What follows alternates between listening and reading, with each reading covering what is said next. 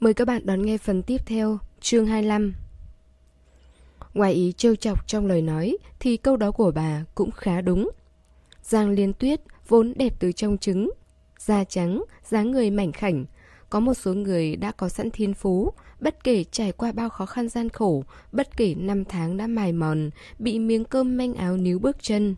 Nhưng dung mạo của bà vẫn vẹn nguyên như cũ, Tuy Giang Liên Tuyết không có tiền, nhưng chỉ cần ra ngoài là bà ăn diện như diễn thời trang. Phối đồ khá ổn, bà còn đeo kính dâm, cần cổ ngẩng cao. Ôn dĩ ninh đứng cạnh bà, không khác nào nha hoàn. Ôn dĩ ninh lôi kéo cánh tay bà nhắc nhở. Đừng nói lung tung, đây là boss của con. Ánh mắt Giang Liên Tuyết càng tỏ ra kỳ lạ. Bà tháo kính dâm, câu mày tự như muốn nói... Cứ đợi đấy, tí mẹ chỉnh con sau. Đường Kỳ Sâm đưa hai mẹ con về nhà, sau đó chạy tới tập đoàn. Giang Liên Tuyết tiêm một lượt căn phòng, trong mắt hiện lên vẻ chê bai. Rộng từng này mà còn phải thuê chung, phòng khách còn không lớn bằng phòng ngủ nhà mình. Thế mà mẹ cũng so sánh được, đây là đâu chứ? Ôn dĩ ninh để hành lý của bà vào phòng mình, hết hôi ngồi phịch xuống giường nghỉ ngơi. Bao tiền một tháng? Hai nghìn tệ. Mẹ thấy đầu óc con đúng là có vấn đề, chen chúc trong cái phòng rách nát này, có gì hay ho hả?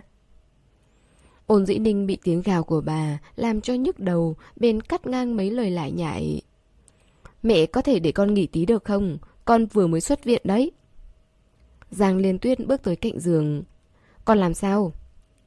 Viêm phổi. Ôn dĩ ninh nhích tới đầu giường, tựa lưng rồi nói tiếp. Sao đột nhiên mẹ lại lên Thượng Hải? Con không về thăm mẹ, chả lẽ lại còn không cho mẹ lên tìm con? Giang Liên Tuyết nhướng mày, ngồi xuống giường. Ôn dĩ ninh không hề tin. Tuy Giang Liên Tuyết coi bài bạc như mạng, nhưng vẫn còn biết chừng mực. Chưa mất trí tới nỗi đánh lớn để phải làm mấy chuyện ngu xuẩn như đi vay nặng lãi hay là bán con gái mình để trả nợ. Sở thích của bà chỉ có mỗi mặt trược. Cái bản ô vuông ngang dọc này đã chiếm gần hết năng lượng của bà. Tuổi thơ của ôn dĩ ninh gắn liền với tiếng ma sát của những quân bài mặt trược và tiếng cãi vã của cha mẹ. Những lúc như thế, cô chỉ còn biết đóng chặt cửa. Rồi ôm dĩ an vào trong chăn, lớn tiếng kể chuyện cổ tích cho em gái. Kể về người đẹp đang say ngủ, kể về bảy chú lùn, kể về công chúa nhân ngư. Mỗi khi kể tới đoạn công chúa và hoàng tử sống hạnh phúc mãi mãi về sau, thì bên ngoài cũng im áng trở lại. Ký ức này đã từ lâu lắm rồi. Giang Liên Tuyết nhìn quanh phòng ngủ một lượt rồi bình tĩnh nói Mẹ đến tham quan thành phố lớn thôi, con không cần để ý, cứ đi làm đi. Ôn dĩ ninh che miệng ho khan vài tiếng, giọng nói khản đặc. Con cũng chẳng có ý quản mẹ. Giang Liên Tuyết vươn cánh tay búng vào gáy cô. Cái đồ vô lương tâm. Ôn dĩ ninh nghiêng đầu tránh, ánh mắt cô lé lên ý cười, giả bộ hung dữ. Đừng đụng vào người bệnh nhá. Đường kỳ sâm tới công ty, cuộc thảo luận với phòng kỹ thuật đã bị trừ hoãn mất nửa tiếng. Anh bước tới... Xin lỗi, tôi có việc nên đến muộn. Cố gắng đơn giản hóa quy trình, trong nội dung gì quan trọng thì nói thẳng luôn. Kha lễ kéo ghế ra và đưa tài liệu cho cuộc họp cho anh. Thư ký bước vào, đặt cốc nước nóng xuống. Các kỹ sư sôi nổi phát biểu về vấn đề kỹ thuật, tài trợ, vật liệu, tổng kết lại các khía cạnh cần được giải quyết. Đường Kỳ Sâm trả lời cho từng vấn đề tại chỗ, đồng thời còn xác minh tới các đối tác cụ thể. Bình thường khi họp, Đường Kỳ Sâm rất ít khi góp lời, hầu hết anh chỉ ra chỉ thị và là người giải quyết các vấn đề. Nhân viên rất tự nguyện mỗi khi Đường Kỳ Sâm chủ trì cuộc họp. Gần 12 giờ mới xong, Đường Kỳ Sâm không có thời gian nghỉ ngơi. Phòng nhân sự trình lên bảng kế hoạch dự tính hệ thống tiền lương, chờ anh phê duyệt ý kiến. Quay về phòng làm việc, Kha lễ bảo thư ký mang thêm nước vào cho đường kỳ sâm rồi thả vào đó mấy hạt kỳ tử và cam thảo. Đường tổng, ăn cơm trước đi. Chút nữa anh còn phải đi tiếp khách, bận rộn thì bận rộn, cơm thì vẫn phải ăn. Đường kỳ sâm nhìn đồng hồ, khép tài liệu lại. Không cần ra ngoài đâu, gọi gì đơn giản là được. Thư ký mang hộp cơm vào, hai người đàn ông ngồi ở sofa, vừa ăn vừa nói chuyện. Khả lễ hỏi... Đường Tổng, chuyện người phát ngôn cho là sản phẩm trí tuệ nhân tạo có cần theo dõi nữa không? Đường kỳ sâm nhặt ớt bỏ qua một bên và hai miếng cơm nuốt xuống mới trả lời. Thái độ trần táp thế nào? Chị ấy vốn đã thực sự không thích chuyện này, lần này vừa khéo mượn lý do đó để khỏi phải nhúng tay. Mấy vị trong hội đồng quản trị có mối quan hệ khá thân thiết với Chủ tịch An. Chúng ta cũng có vài dự án đang hợp tác với An Thị. Về công về tư, vẫn cần giữ liên lạc với An Tổng. Đường Kỳ Sâm đương nhiên biết, có qua có lại, đôi bên cùng có lợi, trong lòng mọi người đều sáng tỏ. Rắc rối của An Lam lần này quá nửa là do cô ta ích kỷ. Tuy tối hôm đó kết thúc không mấy vui vẻ, nhưng không thể vì chuyện đó mà trở mặt, cả đời không qua lại được. Chưa tính tới giao tình từ nhỏ tới lớn thì đường kỳ sâm đã tự có quyết định của bản thân. Đường kỳ sâm nói Trần Táp không muốn thì thôi đi, bảo Phó Tổng Vương xử lý, xem bên phía An An có yêu cầu gì thì chiều theo. Khả lễ lên tiếng Em hiểu rồi. Đường kỳ sâm đã chủ động để cho An An một bậc thang để bước xuống. An Lam đương nhiên cũng không thanh cao từ chối. Ngày hôm sau, bản gia hạn hợp đồng đã được đặt lên bàn anh. Vốn tưởng rằng chuyện tới đây là xong, nhưng sau đó còn có thêm một tiết mục xen vào nữa. Xế chiều hôm đó, An Lam đăng một bài lên Weibo. Năm sau là anh, mãi luôn là anh. Mặt cười, ngượng ngùng, hoa hồng. Hơn nữa, An Lam còn gắn tác tập đoàn Á Hối và Weibo cá nhân của đường kỳ sâm. Đính kèm là bức ảnh tuyên truyền của loạt sản phẩm trí tuệ nhân tạo. Bình thường Weibo An Lam đều do người đại diện quản lý. Đăng những gì lên đó, công ty cũng đã có kế hoạch sẵn. Phần lớn đều là ảnh trong phim hay là poster ảnh trên tạp chí. Nửa tháng, đăng ảnh selfie một lần nhằm tương tác với fan hâm mộ. Nội dung bài đăng hôm nay vừa nhìn đã biết là một loại truyền tuyên truyền quảng cáo ảnh sản phẩm. Nhưng ba cái biểu tượng sau status lại khiến người ta đọc tưởng tượng xa vời. Xấu hổ, ngượng ngùng, mặt cười, lại còn tác đường kỳ sâm và á hối. Weibo đường kỳ sâm hầu như là vứt xó, chỉ có hai bài share thông tin về hội nghị Đại hội đại biểu nhân dân toàn quốc về cải cách ruộng đất vào 3 năm trước. Following 0, followers 10. 10 người theo dõi này toàn là tài khoản không hoạt động.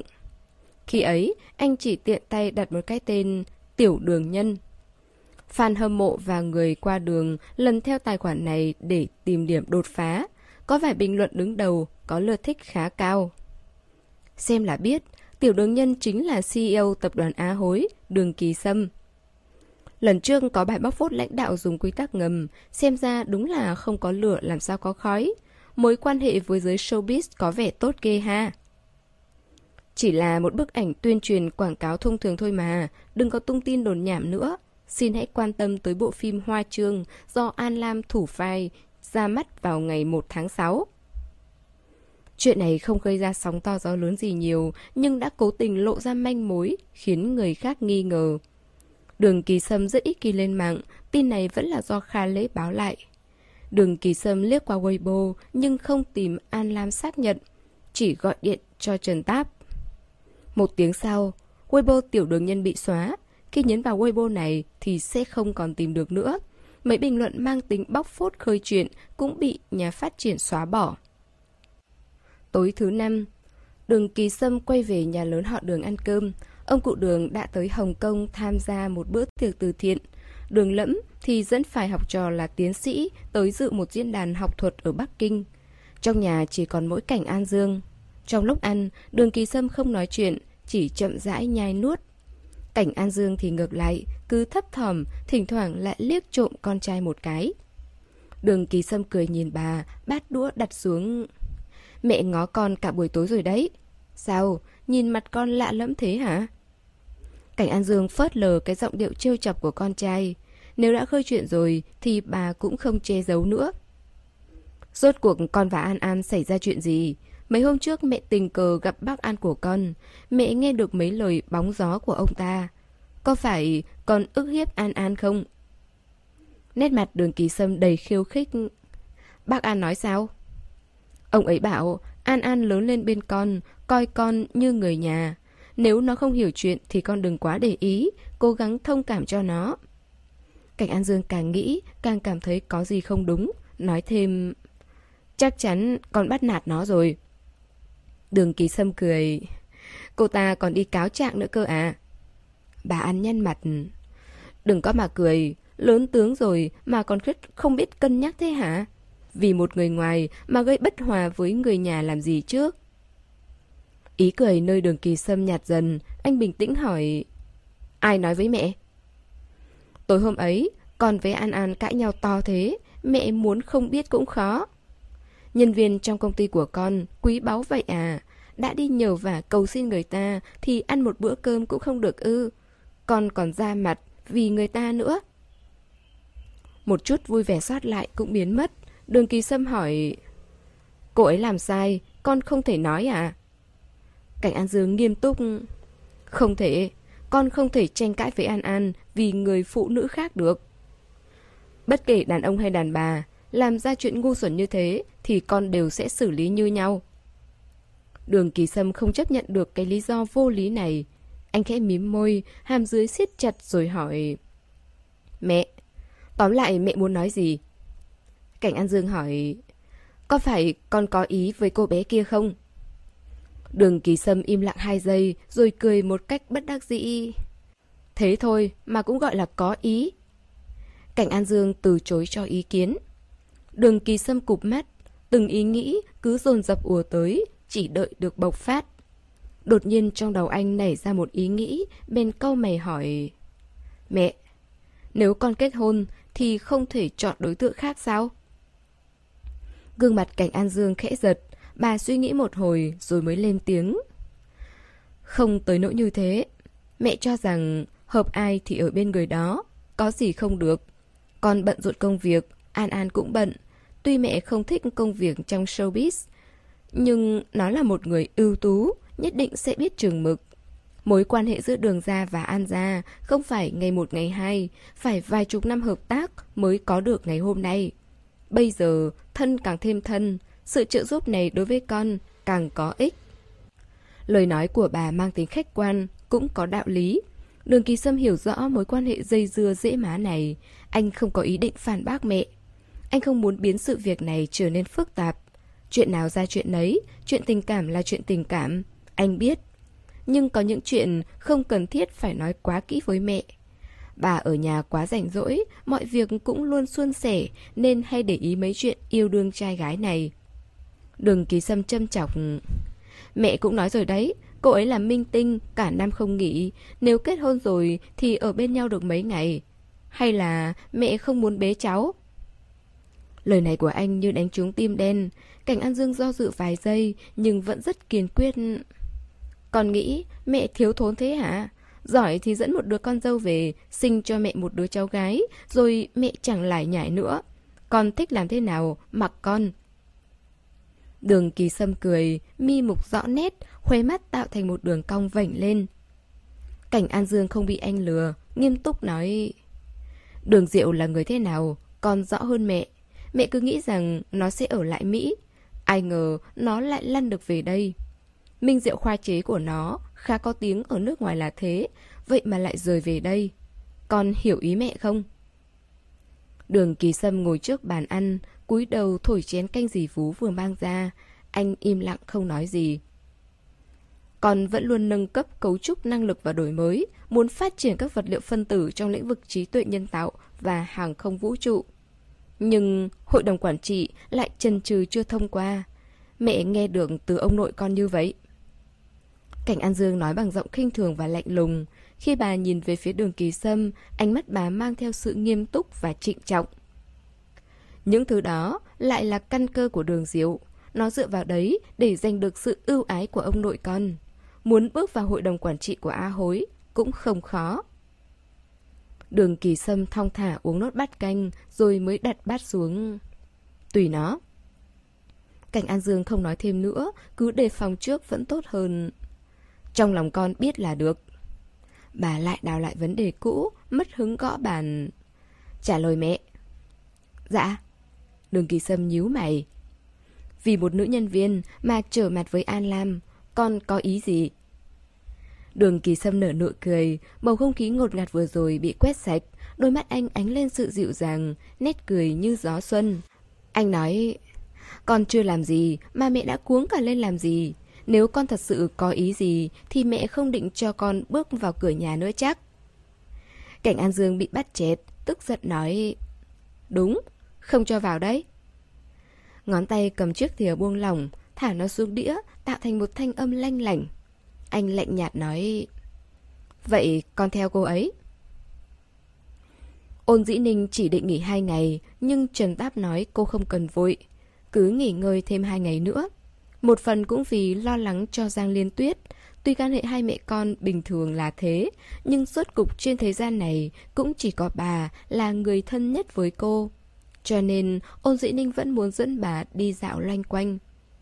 Ôn dĩ ninh theo mẹ đi dạo phố, quần áo Giang Liên Tuyết tuy không đắt, nhưng hơn người ở chỗ, phối hợp rất đẹp. Khăn lụa 10 tệ ở trên cổ bà cũng chẳng khác nào vẽ rồng điểm thêm mắt. Cô đưa mẹ tới trung tâm thương mại và mua cho bà hai chiếc váy nhãn hiệu phổ thông.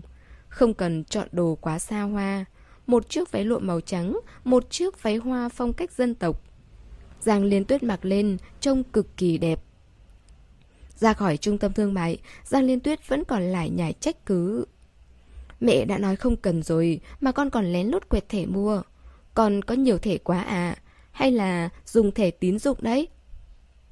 Ôn dĩ ninh lườm bà một cái. Có cần mua cho mẹ một cái loa không? Tôi phát hiện chị chỉ thích chống đối mẹ thôi đấy nhé. Bảo chị đi đông chị lại đi tây, bảo chị đừng mua thì chị cứ phải mua bằng được. Chị về quê dạy học thì chị lại tới Thượng Hải ở một phòng rách nát. Nếu tôi không phải mẹ chị, tôi lại còn tưởng chị bị cái thằng lãnh đạo hồ ly kia mê hoặc rồi chứ. Ôn dĩ ninh tự dưng bị chúng đòn oan uổng nên trong lòng cũng không vui. Cái gì mà hồ ly tinh, mẹ đừng nói bậy được không? Quần áo này mẹ có cần không? Không thì để con vứt đi. Sao mà không cần? Giang Liên Tuyết ôm chặt túi quần áo, cầm ngách lên giống một con khổng tước hiếu chiến. Tới giờ ăn trưa, Ôn Dĩ Ninh cố ý dẫn bà tới một nhà hàng sang trọng. Ở đây chuyên về đặc sản Thượng Hải. Giá cả không hề rẻ, nhân viên phục vụ mặc sườn xám với họa tiết sứ Thanh Hoa, đường vào quanh co như trở về thời dân quốc. Trần Tam có một đống thẻ VIP, thỉnh thoảng chị lại ném mấy cái cho ôn dĩ ninh. Ôn dĩ ninh đương nhiên nhanh tay nhặt lấy, không thể lãng phí được. Sau khi gọi món xong, Giang Liên Tuyết quan sát xung quanh. À, khoa trương quá. Mẹ tập trung ăn đi. Ôn dĩ ninh chỉ cứng mồm vậy thôi, chứ khoe mắt lúc này khó mà giấu nổi niềm vui. Cô đang vô cùng hưng phấn, nghiên cứu mấy cái hoa văn trên tách trà. Đồ ăn đưa được lên một nửa thì hai người bắt đầu ăn. Cứ nói chuyện được đôi ba câu là lại tranh luận. Đó là phong cách của hai mẹ con bọn họ. Đúng lúc này, Giang Liên Tuyết ngẩng đầu, nhìn chăm chăm người phía sau. Hình như người kia quen con. Hả? Ô dĩ ninh đang nhai thịt viên, nhưng vẫn quay lại nhìn, bỗng nhiên động tác nhai chậm lại. Kẻ đang bước tới, đúng là người quen cũ, Cao Minh Lãng. Bên cạnh hắn còn có vài người đàn ông trung niên mặc âu phục, xem ra là tới dùng cơm. Cao Minh Lãng bước tới gần, cười híp mắt chào hỏi. Ây chà, khéo quá nhỉ tiểu ôn. Ôn dĩ ninh nhếch miệng. Chào Cao Tổng. Tới ăn cơm nhỉ? Trông ngon đấy, đây là... Cao Minh Lãng chỉ mấy món ăn trên bàn. Ôn dĩ ninh lạnh nhạt đáp. Mẹ tôi. Cao Minh Lãng tỏ vẻ kinh ngạc. Ồ, trẻ quá, trẻ quá. Cô giống mẹ thật, chả trách lại xinh đẹp như thế. Lời nói này có vẻ không mấy thân thiện. Giang Liên Tuyết đặt đũa xuống, mỉm cười nhìn hắn. Một tay Cao Minh Lãng khoác lên vai ôn dĩ ninh, bóp nhẹ. Đúng là lãng phí cơ hội, đáng ra tôi nên gọi tần quân tới nhỉ? Hắn nghiêng đầu, lớn tiếng nói với mấy người bạn. Tần quân tử ấy, biết cậu ta không? Gần đây lúc nào tâm trạng cậu ta cũng xa suốt thất tình. Ôi, cầu không được, mong ngày nhớ đêm. Hai hôm trước còn gọi cho tôi lúc đang uống rượu. Than rằng... Than rằng... Vài chục năm rồi, không mơ lại giấc mộng thời trẻ. Buổi tối hôm ấy vô cùng dữ dội. Trong mắt cậu ta chỉ có mỗi một bóng hình. Không thể trông thấy bất kỳ ai khác nữa, đó chính là người đẹp phát ngôn của tập đoàn Á Hối. Tiếng cười từ đám người phía sau đồng loạt vang lên, mấy ban khách gần đó tò mò nhìn qua thì thầm to nhỏ. Ôn dĩ ninh cố gắng giữ bình tĩnh, đầu ngón tay siết chặt chiếc đũa tới nỗi trắng xanh. Cao Minh Lãng cười, đứng thẳng người. Trước khi đi còn nói với Giang Liên Tuyết Chị gái, chị sinh được đứa con gái tốt thật đấy Đàn ông đều quỵ ngã trước con chị Thật đấy Có khi phải được một bộ siêu tập rồi ấy chứ Tuyệt quá nhỉ Tung ra vài lời Làm dao động lòng người xong Cả đám người rồng rộ bước về phía phòng riêng của mình Sự yên tĩnh kéo dài khá lâu Ánh mắt hóng chuyện của khách xung quanh dần rút về Ôn dĩ ninh trầm mặc Rồi cầm đũa lên Mẹ ăn đi Giang Liên Tuyết không động đậy, không nhịn được mà hỏi chuyện. Tên vừa rồi là ai thế? Quần áo có vẻ xịn. Là lãnh đạo cũ của con. Ồ, đó là người hay gây khó dễ cho con, Cao Tổng có phải không? Ôn dĩ ninh cúi đầu tập trung ăn uống nhai nuốt, không hé miệng nửa lời. Hắn vừa nãy nói cái quái gì thế? Giang Liên Tuyết không nghĩ quá nhiều, tâm trạng bà vẫn như thường. Không có gì, Ông Tổng một công ty giải trí từng theo đuổi con. Ông ta có vợ con rồi nhưng vẫn cố tình dây dưa. Con từ chối. Cao Tổng và ông ta có quan hệ khá tốt nên thay bạn chút giận ấy mà. Ôn dĩ ninh múc một bát canh cho Giang Liên Tuyết. Đừng nhắc nữa, mẹ ăn cơm đi. Giang Liên Tuyết gác chéo chân, tựa lưng vào ghế rồi đột nhiên đứng dậy. Mẹ làm gì đấy? Ôn dĩ ninh ngẩng đầu. Giang Liên Tuyết đã bước xa được nửa mét. Đi thải ra Giang Liên Tuyết bước về phía trước Dễ vào góc Đúng lúc đụng phải một nhân viên phục vụ bèn hỏi Nhà bếp ở đâu? Bên kia ạ Người phục vụ chỉ về phía bên trái Thái độ thân thiện Có gì cần giúp không ạ?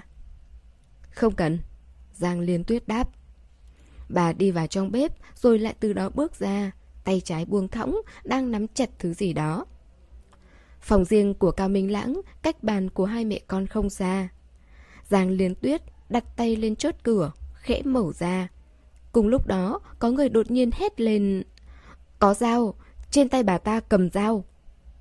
Giang Liên Tuyết đẩy cửa, bước vào phòng. Khách khứa bên trong khá đông, cả bàn toàn món ngon rượu lạ. Tiếng trò chuyện cười nói của đám đàn ông không ngừng vang lên, nhưng giọng nói của ca Minh Lãng vẫn là lớn nhất. Mẹ kiếp, còn giả vờ thanh cao, không biết nó đã ngủ với bao nhiêu thằng sếp rồi. Vừa quay đầu thì hắn trông thấy khách không mời mà tới. Cao Minh Lãng bất mãn nói Ai cho bà vào? Nhầm địa chỉ rồi. Giang Liên Tuyết cười gần, giơ tay giữ dần, bổ con dao về phía mặt bàn. Tiếng lưỡi dao bập xuống, tạo thành một thanh âm sắc bén. Bà túm tóc Cao Minh Lãng, rúi mạnh xuống mép bàn. Thằng xúc sinh, ghê chết bà rồi.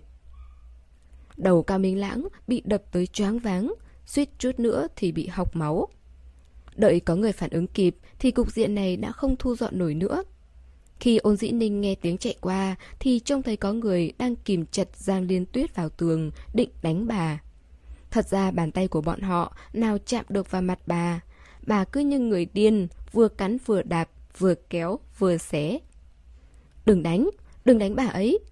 Ôn dĩ ninh xông lên. Cao Minh Lãng nổi cơn tam bành, chỉ thẳng vào cô. Không đánh được bà mẹ Thì đè con nhỏ này lại đánh chết cho tao Ô dĩ ninh xông tới, Cố gắng che chở trước người Giang Liên Tuyết.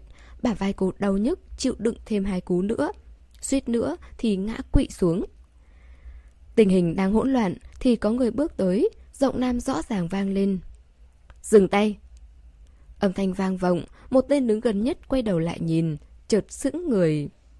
Đường Tổng Tiếng động ầm ĩ tạm dừng trong giây lát. Ôn dĩ ninh cố gắng chịu đựng cơn đau để nhìn về phía người đàn ông đang nói chuyện. Người ấy khoảng chừng 30 tuổi, mặc một chiếc áo trench màu be mỏng, trông rất anh quốc. Nét mặt anh bình thản, không chút kinh ngạc trước cục diện hỗn loạn này. Cao Tổng, nghe danh đã lâu, nếu có hiểu lầm thì nên động khẩu chứ đừng động thủ. Ở đây nhiều người, anh kiếm chuyện với phụ nữ như thế, không hay lắm đâu. Người nọ vừa nói vừa cười, ngữ điệu khách khí ôn hòa, không hề bộc lộ một sự châm chích nào cả. Có người thở gấp, thì thầm bên tai Cao Minh Lãng vài câu. Mặt Cao Minh Lãng biến sắc, lập tức bày ra bộ dạng khách sáo chu đáo bước qua, bắt tay người nọ. Người nọ trả lời, khách sáo rồi. Sau đó bước tới bên cạnh ôn dĩ ninh, ngồi xổm xuống hỏi... Bị thương à? Ôn dĩ ninh hoài nghi, tựa hồ chưa nhận ra ai. Giọng nói của người đàn ông này vô cùng dễ chịu và bình yên. Cô là nhân viên của tập đoàn Á Hối, tôi từng xem cuộc họp báo đó rồi. Người này vươn tay đỡ cô dậy, giọng nói rót vào tai cô. Chào cô, tôi là Đường Diệu, em trai của Đường Kỳ Sâm. Ôn dĩ ninh chưa từng gặp hay nghe qua cái tên Đường Diệu, thậm chí còn không biết Đường Kỳ Sâm có một người em trai. Công ty của Đường Diệu làm việc công nghệ, Cao Minh Lãng có lẽ cũng không biết cậu ta, đầu óc hắn tự dưng bị nhúng nước nên mới đình chiến. Giờ tỉnh táo rồi, đương nhiên không chấp nhận chuyện giảng hòa. Hắn báo cảnh sát, canh giữ không cho ôn dĩ ninh đi, phải quyết chút cơn giận này bằng được. Chuyện này mà làm lớn thì Giang Liên Tuyết chắc chắn không cứu được. Nếu bị truy tố với tội danh cố ý gây thương tích thì người thiệt thòi cuối cùng vẫn cứ là ôn dĩ ninh. Chuyện này đường diệu đương nhiên không cố thuyết phục thêm. Cậu ta đỡ ôn sĩ ninh đứng dậy, khẽ nói Tôi nghĩ cô nên gọi luật sư. Ôn sĩ ninh gật đầu đáp Cảm ơn. Đường diệu suy nghĩ một lát rồi đứng dậy, xoay người nói với Cao Minh Lãng Cao Tổng có hứng tới đây ăn một bữa cơm, là người làm ăn, chúng ta nên coi trọng hòa khí thì hơn. Vì chuyện nhỏ nhặt thế này mà mất hứng thì đúng là không đáng. Người ta chỉ là một cô gái dẫn người nhà tới đoàn viên. Chuyện tốt như vậy, mỗi bên nên cố nhịn lùi một bước. Hàm răng của Cao Minh Lãng bị đập vào đau tới nỗi, hắn phải cắn răng chịu đựng. Nghe đường diệu phân tích đạo lý, lửa giận trong lòng hắn cũng vơi bớt. Nhưng oán giận thì vẫn mắc nghẹn nơi cổ họng. Làm người thì nên để lại một con đường về sau còn gặp mặt nhau được. Hắn cười khẩy. Đường tiên sinh, tôi nể mặt anh đấy. Đường Diệu vỗ vai hắn, rồi nói với thư ký đứng ở giữa. Bữa cơm hôm nay của Cao Tổng, tôi mời. Đều là người thông minh, đã ném cho một bậc thang thì đương nhiên phải bước xuống. Cao Minh Lãng tự nhủ, đúng là, còn mẹ nó, đen đủi gặp phải hòn đá cản đường. Lần nào muốn đụng tới người phụ nữ này cũng không được, đúng là gặp quỷ. Cục diện đã được đường diệu gỡ rối, cậu ta không ở lại nữa. Trước khi đi, còn dặn ôn dĩ ninh tới bệnh viện khám xem sao. Ôn dĩ ninh thở hổn hển. Cảm ơn anh Đường. Tiền không cần anh trả đâu. Tôi không có nhiều tiền trong tài khoản ngân hàng. Anh cho tôi xin số WeChat, tôi chuyển qua đó cho anh. Chuyện nào ra chuyện đấy, đừng đem lòng tốt của người khác trở thành lẽ đương nhiên. Đường Diệu cười. Được. Hai người thêm bạn WeChat với nhau, nhưng Đường Diệu chưa chấp nhận tin nhắn kết bạn của ôn dĩ ninh, chỉ để lại một câu đầy hàm ý. Cô ôn, gặp lại sau. Sau đó anh rời đi. Chẳng còn tâm trạng ăn nốt bữa trưa, ôn dĩ ninh bắt xe đưa Giang Liên Tuyết về phòng trọ. Hai người đầu tóc rối bù, Giang Liên Tuyết bú lu bù loa, không chấp nhận được bản thân phải chịu thiệt. Thằng chó cặn bã, còn dám báo công an, mẹ còn chưa tố cáo nó, tội quấy rối tình dục thì thôi. Ôn dĩ ninh xoa bóp bả vai đau nhức. Mẹ đừng gây rắc rối cho con nữa được không? Giang Liên Tuyết cười lạnh. Sợ cái gì? Ôn dĩ ninh không nhịn được nữa, cơn giận như bùng nổ. Mẹ làm việc không biết tính tới hậu quả sao? Hôm nay nếu Cao Minh Lãng quyết sống mái với mẹ, thì mẹ cứ chờ ăn cơm tù đi. Mẹ ra mặt vì con, mà con còn thái độ gì đây hả? Con ở đây sống như thế ư? Quen rồi có phải không? Mẹ biết nguyên nhân con đổi nghề, nhưng mẹ không nói vì sợ con khó chịu. Nhưng bây giờ mẹ đã nhận ra rồi, con cứng đầu không chịu nghe ai, tự cho mình là đúng, căn bản không có ý định thức tỉnh. Giang liên tuyết như ăn phải thùng thuốc nổ, bà đang tức giận vô cùng. Em gái con chết rồi, hiểu chưa? Dĩ An nhảy lầu tự tử vì chứng trầm cảm, không liên quan tới bất cứ ai cả. Tòa án đã phán xét như vậy mà con còn không tin sao? Con không thể buông tha cho bản thân được ư? Sắc mặt ô dĩ ninh trong nháy mắt trở nên trắng bệch. Cô siết chặt nắm tay, đầu móng tay nhọn đâm vào da thịt. Rồi cô cứ im lặng mãi, không cất lời. Giang Liên Tuyết bị bộ dạng như đống cho tàn này của con gái dọa sợ. Biết điều, ngậm miệng lại. Trong mấy giây này, trông bà giống như già đi tận 5 tuổi. Bầu không khí giữa hai mẹ con trở nên lạnh nhạt. Một người nhìn ra ngoài cửa sổ, một người thì đang thần người, không ai nói với ai câu gì. Ôn Dĩ Ninh vào phòng ngủ một giấc tới chiều. Cô đóng cửa để Giang Liên Tuyết ở ngoài phòng khách. Khi Ôn Dĩ Ninh tỉnh lại thì trời đã tối. Cô vừa mở cửa phòng thì đúng lúc Giang Liên Tuyết từ bên ngoài trở về. Mẹ vừa đi đâu thế? Giọng ôn dĩ ninh khàn khàn, trông thấy gói thuốc trên tay bà thì ngạc nhiên. Mẹ đi khám bệnh à? Trên tay bị bầm tím, mẹ đi mua thuốc tiêu sưng. Giang liền tuyên thản nhiên nhét túi thuốc vào trong vali, cúi người, quay lưng nói với cô.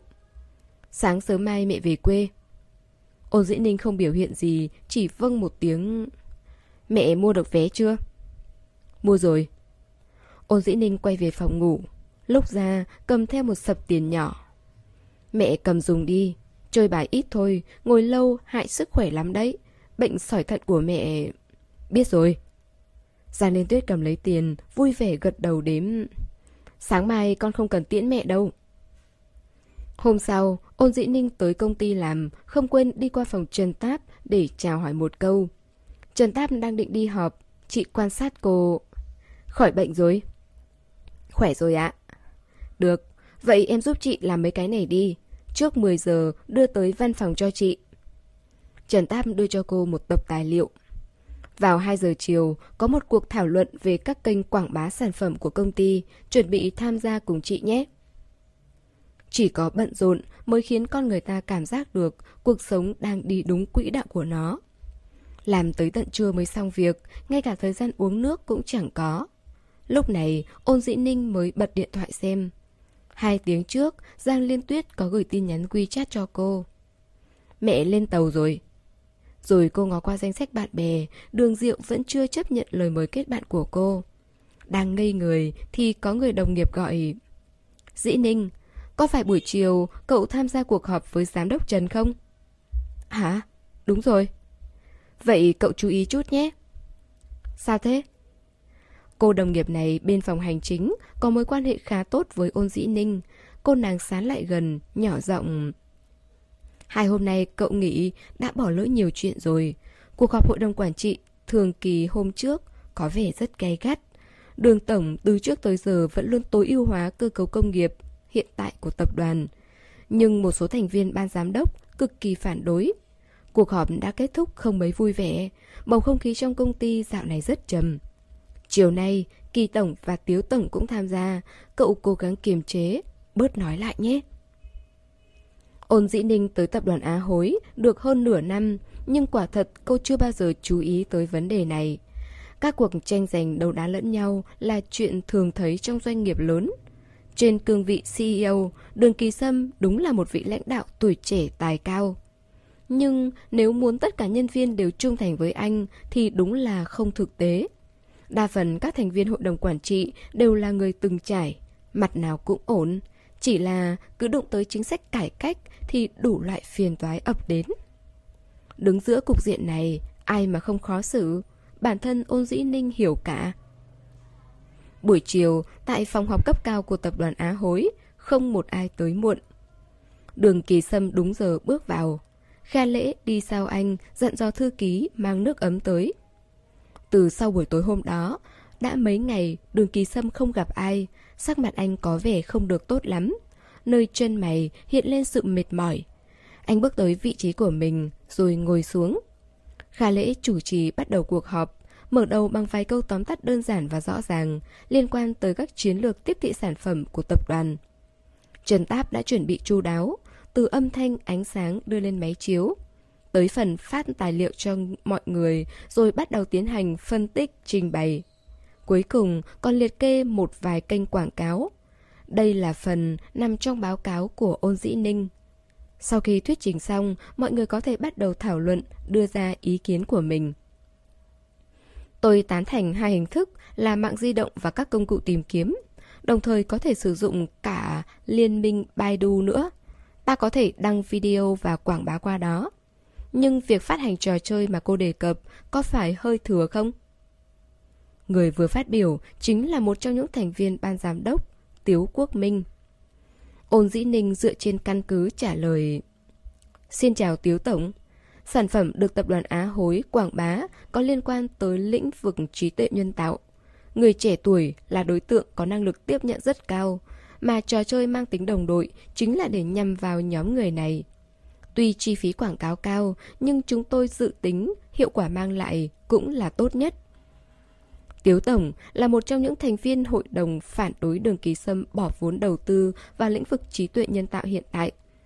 Ông không quá coi trọng nhóm sản phẩm này. Nhưng đường kỳ sâm rất cố gắng thúc đẩy hoạt động phát triển và tiêu thụ sản phẩm. Tiếu Tổng phụ trách phòng kinh doanh, đương nhiên không thể mặc kệ. Muốn cố tình bắt bẻ cũng quá đơn giản. Ông dùng thái độ chủ quan, nói rằng phần trình bày dự án của ôn dị ninh quá tệ. Cô chưa hiểu hết toàn bộ về định hướng của sản phẩm này.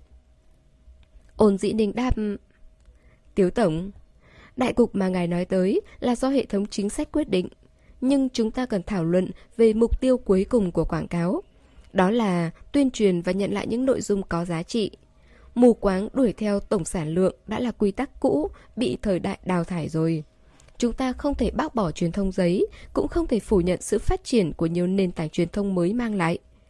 Biến số lượng truy cập thành lợi nhuận, tóm chọn trái tim người dùng, đó mới là phương pháp tốt nhất. Sắc mặt Tiếu Tổng vô cùng khó coi, ông phê bình không chút khách khí. Đó chỉ là lời nói dựa trên lý thuyết. Ôn dĩ ninh vẫn giữ đúng mực, hỏi lại... Tất cả số liệu trong dự án này hoàn toàn đều dựa trên phản hồi thực tế. Nếu còn điểm nào nghi ngờ, ngài có thể chỉ thẳng ra. Tôi sẽ giải thích rõ ràng từng thứ một. Sở dĩ, Ô Dĩ Ninh tự tin như thế là bởi cô đã dùng hết 100% tâm tư vào hạng mục này. Tiếu Tổng không muốn bỏ vốn đầu tư quá nhiều, cho nên lời chỉ trích cũng chỉ là nói xuông. Giờ bắt ông ta liệt kê cụ thể thì đúng là khó. Cuộc họp rơi vào thế rằng co, nét mặt vài lãnh đạo cao cấp có vẻ nghiêm nghị. Từ trưởng phòng tới nhân viên, ai cũng cúi gằm, không dám thở mạnh. Trần Táp ngồi ở vị trí thứ hai bên tay trái, chị tỏ vẻ không liên quan, cũng không giúp học trò cưng giải vây, cũng chẳng bày tỏ thái độ. Đây là cuộc họp hội đồng cấp cao, đường kỳ sâm ở đây muốn tỏ thái độ cũng không tới lượt chị. Tất cả mọi người đều chờ đợi, chờ đợi thái độ của vị boss này. Ôn dĩ ninh cố gắng ngồi thẳng, cô ngồi đó, không nói lời nào. Tiếu tổng châm thuốc rồi quăng bật lửa lên bàn, phả ra một làn khói, gương mặt tái mét. Ánh mắt đường kỳ sâm đảo qua hai người một vòng, không thể nhận ra được chút gợn sóng gì từ trong đó. Cuối cùng, anh mới lên tiếng... Tôi tán thành ý kiến của Tiếu Tổng. Điều chỉnh lại kênh quảng cáo một lần nữa, hủy bỏ hạng mục trò chơi. Chỉ cần một câu nói trầm ổn đanh thép để chấm dứt cuộc tranh luận này. Đường kỳ sâm ra hiệu cho Kha Lễ. Kha Lễ gật đầu, nói với mọi người... Chủ đề tiếp theo. Tư thế của ôn dĩ ninh không hề thay đổi, biểu cảm cũng không hề dao động. Cô nhẹ nhàng khép tập tài liệu trên tay vào, như thể đặt dấu chấm hết cho sự kiên trì nực cười này. Tan họp, đường kỳ sâm quay lại phòng làm việc. Khả lễ đóng chặt cửa, dặn thư ký không tiếp khách rồi mới xoay người nhìn. Quả nhiên, đường kỳ sâm đang ngồi trên sofa, nhắm chặt mắt bóp đầu. Anh ổn không? Khả lễ rót cho anh một cốc nước ấm. Cuộc họp đã kéo dài hai ngày chưa dứt. Tiếu Tổng là người phản đối dữ nhất đối với dự án đầu tư vật liệu lần này của anh. Ông ta đã có thâm niên lâu năm trong tập đoàn, lại khá thân thiết với vài thành viên hội đồng quản trị nữa. Đường kỳ sâm bưng cốc nước, ngón tay vuốt dọc theo thân chén. Công thần kỳ cựu, đương nhiên phải cho ông ta một chút thể diện rồi. Anh đừng vội, cứ bước từng bước, mấy ông già này xương cốt cứng lắm, khó gặm là chuyện quá bình thường. Khả lệ biết trong thời gian này, đường kỳ sâm rất để tâm tới dự án. Bây giờ hạng mục không được suôn sẻ, đương nhiên tâm trạng anh bất ổn, tổn hại sức khỏe. Đúng rồi, em nghe nói bên phía ông cụ gần đây thường xuyên đề cập tới đường diệu. Hai người bọn họ cũng hay liên lạc với nhau lắm. Đường kỳ sâm đặt cốc nước lên bàn, bình tĩnh đáp. Nó gia nhập vào hội đồng quản trị, chỉ là chuyện sớm hay muộn thôi. Khả lễ ngẩn người. Cậu tự biết cân nhắc là được. Đường kỳ sâm liếc khả lễ. Khả lễ biểu hiện đã hiểu. Im lặng một lúc, cậu định nói lại thôi. Vừa nãy trong buổi họp, quan điểm của ôn dĩ ninh thật ra... Cô ấy nói rất tốt. Nên mặt đường kỳ sâm thoáng thay đổi, vẻ mặt mệt mỏi cũng dần tan biến. Anh chỉ nói tới đó thì ngừng, không thêm thắt bất kỳ chuyện gì. Sau đó, anh dựa sát vào sofa. Tôi nghỉ ngơi một lát. Nửa tiếng sau, bảo lão dư lái xe qua. Buổi tối, đường Kỳ sâm còn có tiệc xã giao ở Lãm Hương do bí thư lý của đảng ủy thành phố tổ chức. Giao tình giữa anh và bí thư lý khá tốt, hai người không ham rượu, chỉ là một bình trà rồi ngồi tán gẫu.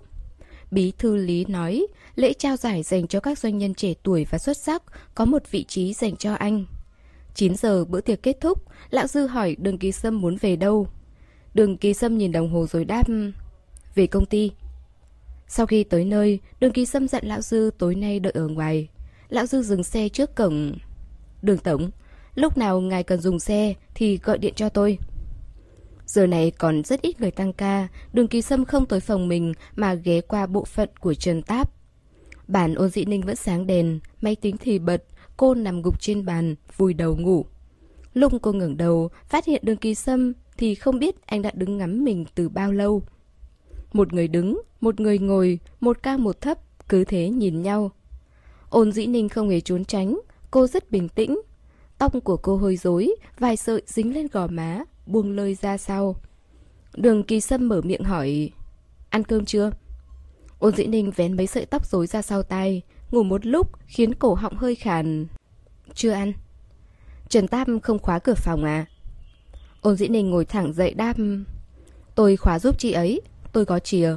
Buổi tối chị ấy đưa Trần Tử Du tới nhà bạn ăn cơm. Đường kỳ sâm ừ một tiếng, không hỏi thêm gì.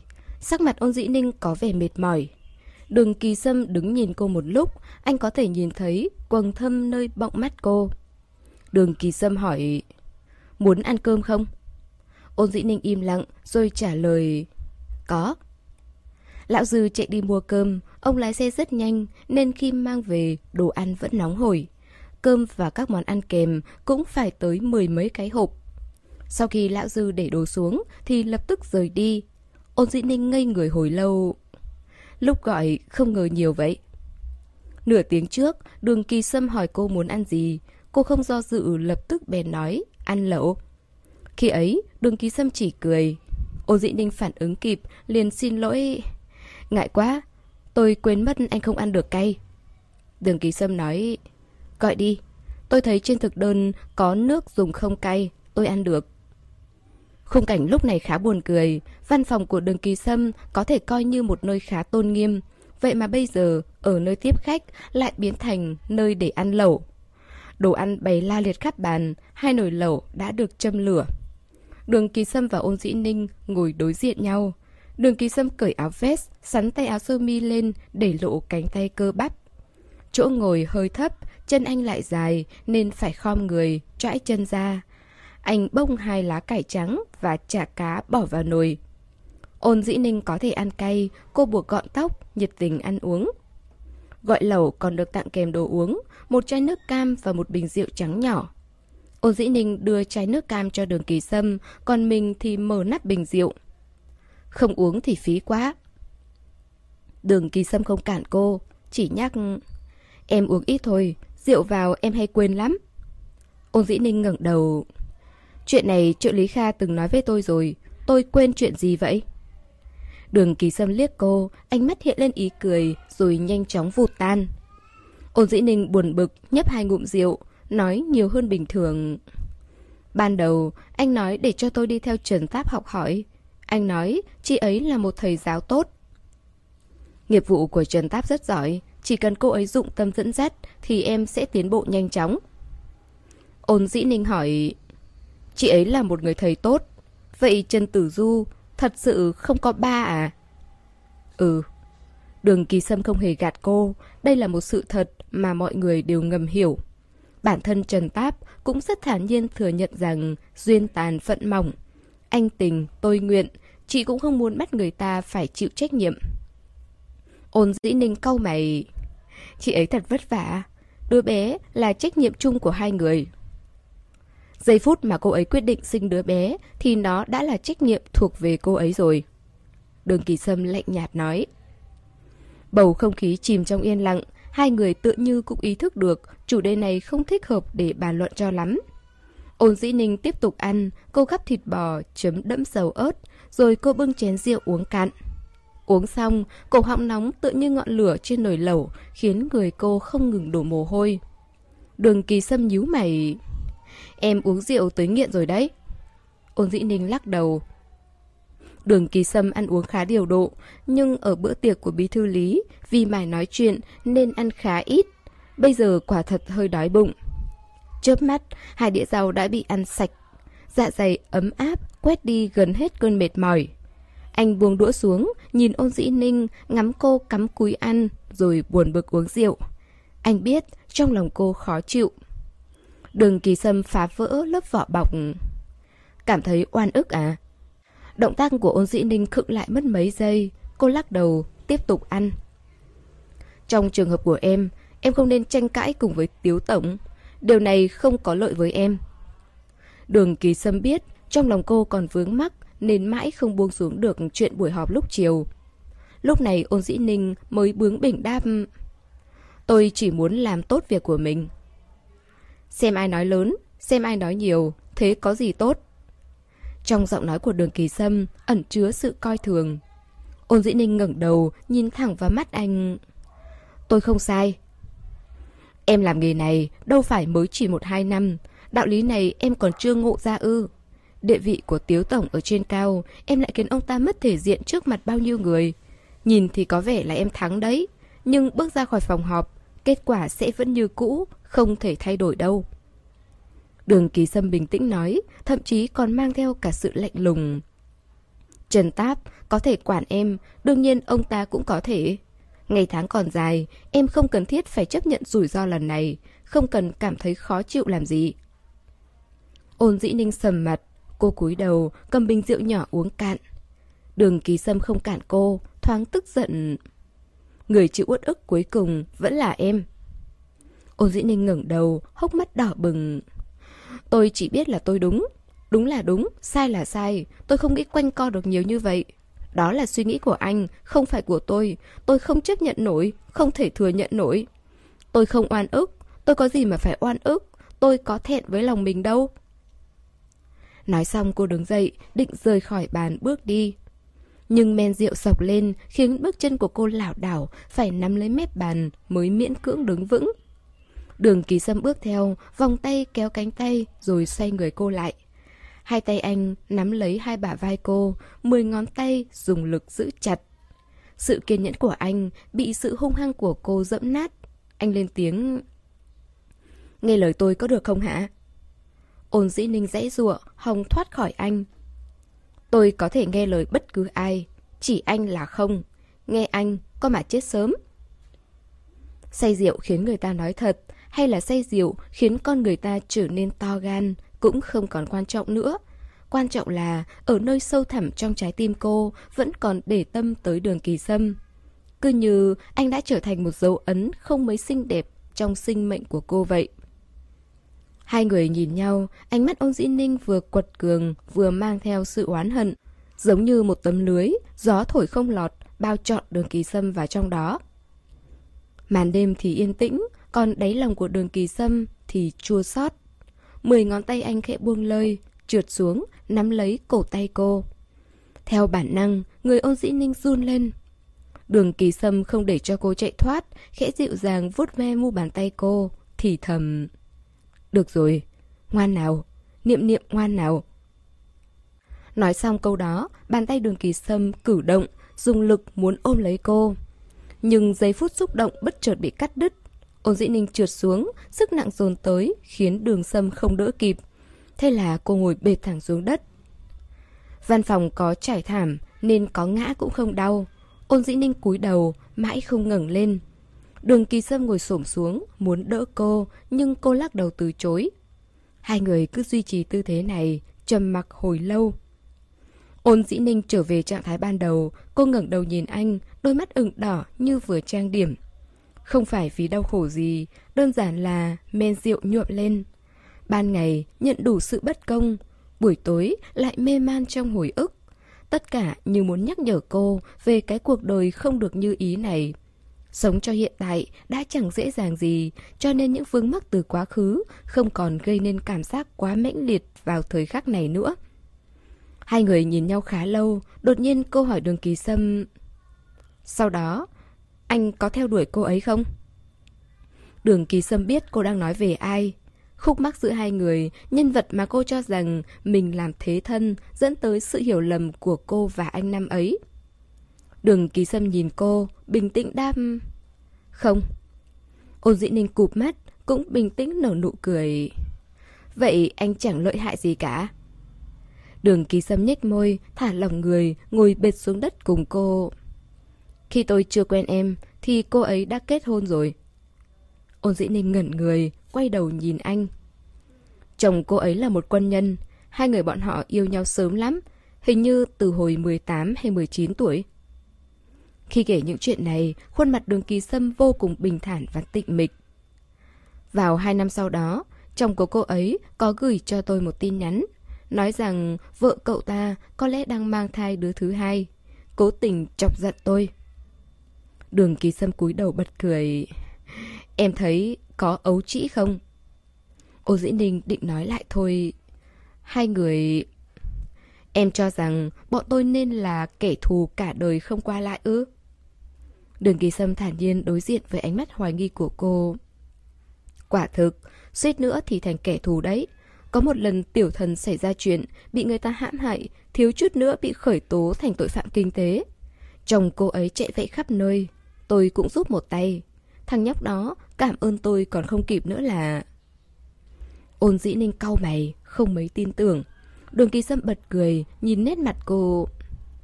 Em cho tôi chút thể diện có được không? Ôn dĩ ninh cúi đầu, không đáp lời, nhưng trên môi lại nở một nụ cười. Lúc mới từ nước ngoài về, tôi chưa vội tiếp nhận tập đoàn Á Hối mà tới một doanh nghiệp nhà nước để rèn luyện. Tiểu thần là cấp dưới của tôi và làm việc cùng tôi khoảng 5-6 năm. Khi ấy tôi đúng là rất thích cô ấy, nhưng cô ấy từ chối. Về sau tôi quay lại tập đoàn Á Hối, coi như tách khỏi cô ấy.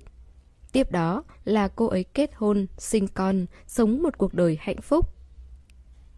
Đường kỳ sâm thay đổi một tư thế ngồi khác, hai đầu gối gập lại, lưng tựa vào sofa, hoàn toàn nhàn nhã và thả lỏng.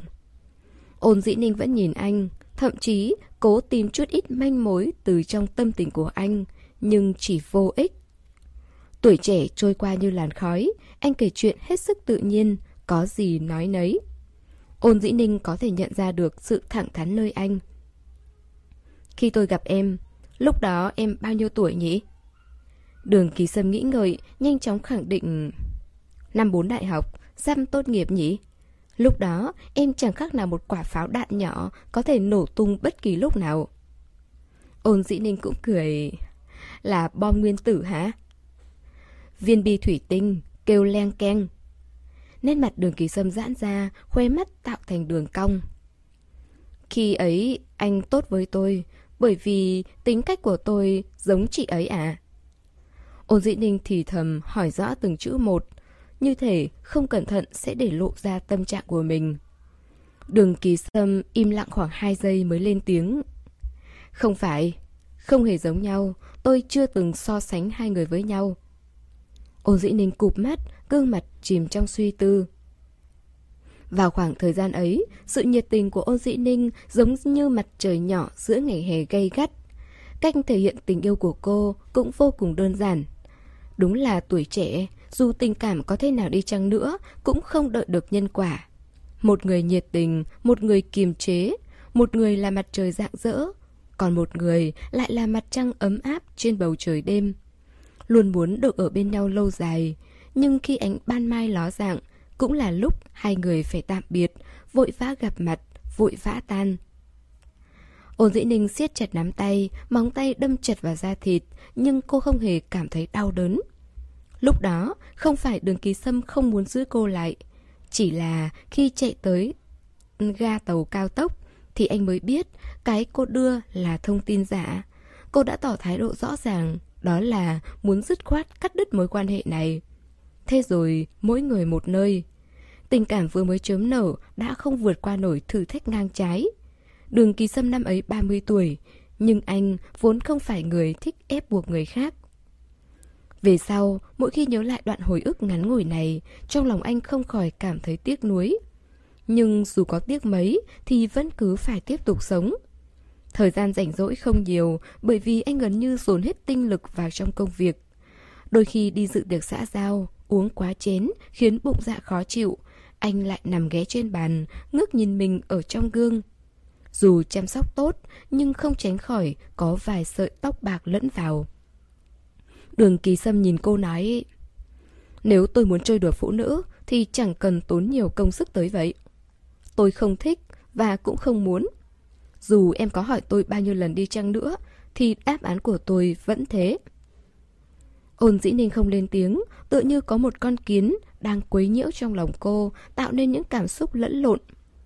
Người cố chấp rất khó thay đổi, Nhất là trải qua một thời gian dài, Nhận thức đã ăn sâu vào tận gốc rễ những chuyện đường kỳ sâm nói và làm, cô có thể bình tĩnh, cũng như mơ hồ hiểu ra. Nhưng nếu muốn quay lại như ban đầu, thì thật khó mà thuyết phục nổi bản thân. Đường kỳ sâm đột nhiên thay đổi tư thế. Anh đứng dậy rồi lại ngồi xổm xuống. Anh đỡ lấy bả vai cô, hơi thở ấm áp, quấn quýt. Ôn dĩ ninh ngẩng đầu lên, nơi chân mày nhẵn nhụi, tâm trạng không hề sao động. Đường kỳ sâm nhìn cô, dù sao mấy năm nay, tôi vẫn còn nợ em một lời xin lỗi. Hốc mắt ôn dĩ ninh ửng đỏ, cô giơ tay lên che mặt. Đường kỳ sâm không nói thêm gì nữa. Mãi lâu sau, anh giơ tay lên, năm ngón tay xòe ra, lòng bàn tay khẽ xoa lên đỉnh đầu cô. Cuối cùng, đường kỳ sâm để cho lão dư đưa cô về nhà. Hôm sau, Kha Lễ tới công ty hơi muộn. Lúc cậu tới, đã thấy trên bàn đường ký sâm để một chồng văn kiện đã được phê duyệt. Cậu bước vào phòng, anh đang mặc quần áo hôm qua, nằm trên sofa ngủ. Nghe thấy tiếng động, đường kỳ sâm tỉnh lại. Anh thoáng cau mày, có vẻ vẫn còn ngái ngủ. Hôm qua anh không về ạ? À? Kha lễ thấy trên bàn còn để lại một cốc không cùng một lọ thuốc, bên quan tâm hỏi Có cần gọi lão Trần tới khám cho anh không? Đường kỳ sâm sốc tấm chăn mỏng ra, ngồi bật dậy, khẽ sờ lên khóe mắt. Không cần, tôi không sao. Kha lễ định nói lại thôi. Đường ký sâm lắc đầu cho tỉnh táo, chỉ tay xuống ghế, ra hiệu cho cậu ngồi xuống. Tôi đi rửa mặt đã, đợi lát nữa nói chuyện. Gần 10 phút sau, đường kỳ sâm thay quần áo bước từ trong ra. Trông tinh thần anh có vẻ sảng khoái hơn hẳn. Kha lễ báo cáo công việc như thường lệ, sau cùng nói thêm một câu. Tối qua, mẹ anh không gọi điện được cho anh, nên gọi qua cho em. Bà dặn anh tối nay về nhà ăn cơm. Đường kỳ sâm nghiêng đầu. Ông cụ về rồi. Về rồi. Nghe nói bên Hồng Kông có biến. Ông cụ về từ chiều qua. Đường Diệu đâu? Tuần này cậu ta ở Thượng Hải. Chắc bận rộn chuyện của công ty con. Nói tới đây, sắc mặt Kha Lễ đột biến. Ý anh là... Đường Kỳ Sâm đã sớm dự liệu... Bữa tối nay có lẽ không nói chuyện về việc nhà rồi. Được rồi, không nói vấn đề này nữa, cậu gọi Tiếu Tổng qua đây đi. Anh quên rồi hả?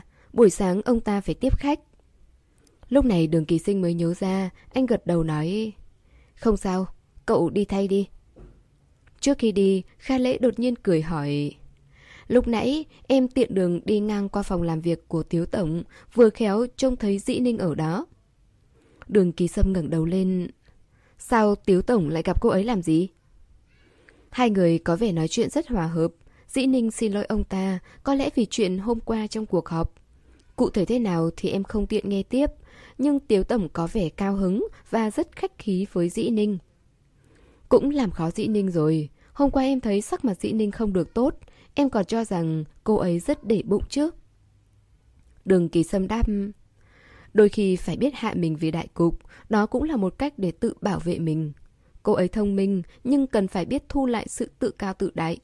Với tính cách của Trần Táp, chắc chắn sẽ không dạy cô ấy điều này. Khả lễ tự nhiên đáp lời Anh chỉ điểm giúp cô ấy còn tốt hơn so với bất kỳ ai tới dạy. Đường Sâm nhìn thẳng vào mắt Kha Lễ. Kha Lễ trột dạ, tự biết là đã lỡ lời. Khóe miệng đường kỳ sâm thoáng cong lên, có vẻ anh không để ý lắm. Dường như tâm trạng của anh đang khá tốt. Bữa cơm buổi tối ở đường ra, đúng như đường kỳ sâm dự đoán. gia yến nhưng lại không nói chuyện gia đình. Lúc đường kỳ sâm về nhà thì đường diệu đã ngồi đợi ở trong phòng ông cụ được một lúc lâu. Trông thấy anh, đường diệu mỉm cười gật đầu. Anh. Đường kỳ sâm đổi một đôi dép màu xanh đậm rồi cởi áo vest, chỉ mặc mỗi một chiếc áo sơ mi lụa tôn lên đường cong cơ thể và làm nổi bật khí chất vốn có. Anh bước qua, nở nụ cười ôn hòa, thân thiện. Đúng là cậu có lòng, lần nào cũng về, lần nào về cũng khiến ông nội vui vẻ. Đường Thư Vanh lớn tiếng cười. Hai đứa đều hiểu chuyện, đều có lòng cả. Đường Kỳ Sâm ngồi xuống bên trái, vắt chéo chân, hai tay khoác lên tay vịn, híp mắt nhìn đường rượu khom lưng châm thuốc cho ông cụ. Sau khi châm lửa xong, một làn hơi khói dày đặc lan tỏa. Đường Thư Vanh chỉ vào đường Kỳ Sâm. Anh cả của con đã cai thuốc nhiều năm, năm rồi, cần phải học nó. Cơ thể là của mình, tuổi trẻ thì phải biết giữ gìn. Đường Diệu gật đầu đáp ứng. Vâng ạ. Cậu về Thượng Hải cũng không nói cho tôi biết. Tôi đã bảo rồi, đừng tỏ ra xa lạ với tôi. Cậu ở nước ngoài nhiều năm, chắc chưa quen với tình hình trong nước. Hôm nào dành chút thời gian, rồi tôi tìm người dẫn cậu đi tham quan thị trấn cổ quanh Thượng Hải. Đường kỳ sâm ra dáng anh cả, chu đáo nói. Đường diệu đáp... Lần này em tới cũng khá đột ngột, nghe ông nội nói anh bận rộn nhiều việc, em sao dám mặt dày tới làm phiền anh? Đường kỳ sâm hỏi, anh em trong nhà đừng khách sáo thế, lần này cậu định ở bao lâu? Khoảng một tuần nữa em xong việc, vậy em không từ chối nữa, sáng mai xong thì em sẽ qua làm phiền anh. Tán gẫu vài câu xong, đường thư vanh liếc nhìn đường kỳ sâm. Hạng mục hàng không vũ trụ trong tay con tiến hành tới đâu rồi? Dạ dự tính vào thứ ba tuần tới sẽ đưa ra hội đồng xét duyệt sau khi tổng hợp và sửa đổi lại các ý kiến. Cẩn thận là tốt. Các chú các bác cũng đã ở công ty lâu rồi. Trong công việc, con nên nghe ý kiến của họ. Con biết rồi. Đường Kỳ Sâm gật đầu. Ở nước ngoài, Đường Diệu cũng làm về công nghệ trí tuệ nhân tạo. Trong lĩnh vực này, kinh nghiệm của nó cũng thuộc top đầu đấy. Hạng mục này, Đường Diệu có thể giúp con đấy. Đường Thư Vanh gợi chuyện. Đường Kỳ Sâm bình thản, chưa vội nhận lời gì. Đường Diệu khiêm tốn nói, nếu giúp được gì thì em nhất định sẽ tận sức. Đường Thư Vanh cười đến nhăn cả mắt. Ông nói với đường Kỳ Sâm, vậy cứ quyết định thế nhé. Minh Diệu khoa chế là tài năng xuất chúng trong lĩnh vực này. Ông tin ý kiến của đường Diệu Minh Mai nó sẽ tới Á Hối, tìm hiểu tình huống chung rồi sẽ trao đổi cùng với các kỹ sư bộ phận nghiên cứu và phát triển. Ánh mắt đường kỳ sâm rơi về phía đường diệu, nơi chân mày hiện lên bát phong bất động. Người một nhà, anh đừng khách khí. Đường diệu cười đáp. Khoảng 9 giờ, một chiếc Bentley rời khỏi khu biệt thự. Bước ra khỏi cánh cổng, khuôn mặt đường kỳ sâm không còn nét ôn hòa nữa. Khả lễ ngồi ở ghế phó lái, nghiêng đầu nhìn anh mấy lần. Đường Tổng. Làm khó ông cụ, phải nhọc lòng bày ra vở kịch này diễn cho tôi xem. Đường kỳ sâm hừ lạnh, vò món đồ trong tay thành một cục. Khả lễ nói... Ông cụ chưa tới mức phải đề phòng anh, chẳng qua ông muốn trông thấy cảnh anh em đoàn kết thôi. Đường kỳ sâm cau mày, hít một hơi thật sâu, siết nắm tay, để bên miệng, khẽ ho vài tiếng. Khả lệ biết trong thời gian này, đường kỳ sâm đã quá lao lực. Hội đồng quản trị toàn mấy lão già cứng đầu khó chơi. Vài năm nay, tốn biết bao công sức mới bình ổn được cục diện. Căn cơ tuy ổn, nhưng đối nội đối ngoại chưa bao giờ hết lo ngại. Người ngoài chỉ nhìn thấy được sự vẻ vang của đường kỳ sâm, chứ ít người được chứng kiến những cố gắng và cả bất lực mà anh phải trải qua. Đường kỳ sâm mở cửa, để gió lùa vào. Nhiệt độ trong xe hạ xuống, anh nói với Kha Lễ Cậu tìm hai người trẻ tuổi đi tiếp khách Mấy ngày này chịu khó đi cùng cậu ta vậy Hôm sau, lúc ôn dĩ ninh tới công ty thì thấy mấy người phụ trách phòng hành chính đã ở trong phòng họp từ sớm. Cô tò mò hỏi đồng nghiệp Hôm nay có khách hàng lớn à? Không phải, một vị khách quý bí mật. Ôn dĩ ninh cất túi vào tủ, ngồi xuống ghế, bật máy tính, rồi liếc đối phương hỏi Ai đó? Cậu biết Minh Diệu khoa chế không? Đồng nghiệp lại gần, trợn mắt nhìn. Ôn dĩ ninh bị bộ dáng mê trai của bạn đồng nghiệp chọc cười. Nghe rồi, nhưng không biết nhiều lắm. Ông chủ của công ty đó hôm nay tới tập đoàn của chúng ta đấy. Cực kỳ đẹp trai, lại còn nhiều tiền nữa, chính là hình mẫu của tổng tài bá đạo trong tiểu thuyết ngôn tình đấy. Có người cắt ngang... Đường tổng của chúng ta không đẹp trai chắc, không phải là tổng tài chắc, không phải là hình mẫu chắc, là cha là mẹ phát tiền lương quần áo thức ăn cho cô, thế mà cô lại nỡ chõ cùi trỏ ra ngoài. Đường tổng đúng là đại soái ca, nhưng tôi cảm thấy anh ấy hơi già một xíu. Thế mà gọi là già hả? Xem tin tức thời sự không, có mấy ông già 70 mà vẫn hưởng thụ niềm vui làm cha đấy. Ôn dĩ đình nín cười, nghe mấy cô gái tám nhà một lúc khiến tâm tình cô tốt hơn. 20 phút sau, cửa thang máy chật cứng. Khẽ liếc mắt nhìn sang thì có thể thấy mấy lãnh đạo cao cấp của công ty cũng ở đó. Ôn dĩ ninh vội thu mắt, không kịp nhìn kỹ xem người tới là ai. Lúc cô quay về thì nghe đồng nghiệp đang tám chuyện. Người thật còn đẹp hơn cả ảnh. Anh ấy đứng cạnh đường tổng. Ôi mẹ ơi, trông hai người bọn họ chẳng khác nào thần tiên hạ phàm. Tôi cảm thấy mấy người đứng cạnh bọn họ cứ như bị cưa mất một đoạn chân ấy. Ôn dĩ ninh đứng hóng một lúc mà cảm thấy quá kinh hoàng. Cô gõ vào đầu mấy cô nàng. Được rồi, được rồi, làm việc đi, giám đốc Trần Bà Gia thấy là lại ăn mắng đó. Mấy cô nàng le lưỡi, ngoan ngoãn quay về bàn làm việc. Buổi sáng nay khá bận rộn, ôn dĩ ninh phải làm lại bản kế hoạch bị Tiếu Tổng bác bỏ lần trước. Nhiều lần điện thoại lóe sáng hiển thị thông báo, nhưng ôn dĩ ninh không để ý. Làm việc xong xuôi, cô mới lướt mắt đọc. Vài quảng cáo trên tao bao, hai email và một tin nhắn WeChat. Cuối cùng ôn dĩ ninh mở WeChat, ngây người một lúc. Mấy hôm trước, cô gửi lời mời kết bạn cho đường diệu, nhưng cậu ta vẫn bật vô âm tín. Nhưng hơn 40 phút trước, đã chấp nhận. WeChat của Đường Diệu dùng luôn tên thật và thiết lập quyền riêng tư chỉ với bạn bè. Trang cá nhân cũng không post nội dung gì, chắc là không dùng bao giờ. Ôn Dĩ Ninh đang suy nghĩ xem có nên chuyển tiền cơm lần trước không. Điện thoại chợt rung lên, Đường Diệu gửi tin nhắn qua. Ngẩng đầu. Ôn Dĩ Ninh ngẩng đầu lên. Cánh cửa phòng tiếp khách đã mở, vài người mặc âu phục lục đục từ trong bước ra. Đường Kỳ Sâm và Đường Diệu đi song song, đằng sau là Kha Lễ. Đường Kỳ Sâm đang nói gì đó với Kha Lễ. Đường Diệu cầm điện thoại, nhìn về phía ôn dĩ ninh. Cậu ta khẽ cười, sai bước về phía trước nói với đường Kỳ Sâm. Có người quen, em qua chào hỏi nhé. Đường Diệu đứng trước mặt ôn dĩ ninh, ý cười càng thêm sâu. Đừng nói là không nhớ tôi nhé, ở đây nhiều người lắm. Cậu ta kề sát tay cô, thấp giọng nói Cho xin chút mặt mũi đi. Ôn dĩ ninh cũng cúi đầu, nở nụ cười. Nhìn hai người lúc này không hề có tí xa lạ nào. Tuấn Nam Mỹ Nữ đứng cạnh nhau, đúng là cảnh đẹp ý vui. Khá lễ nhíu mày, theo bản năng liếc nhìn đường kỳ sâm. Tôi nói rồi, chúng ta sẽ nhanh chóng gặp lại.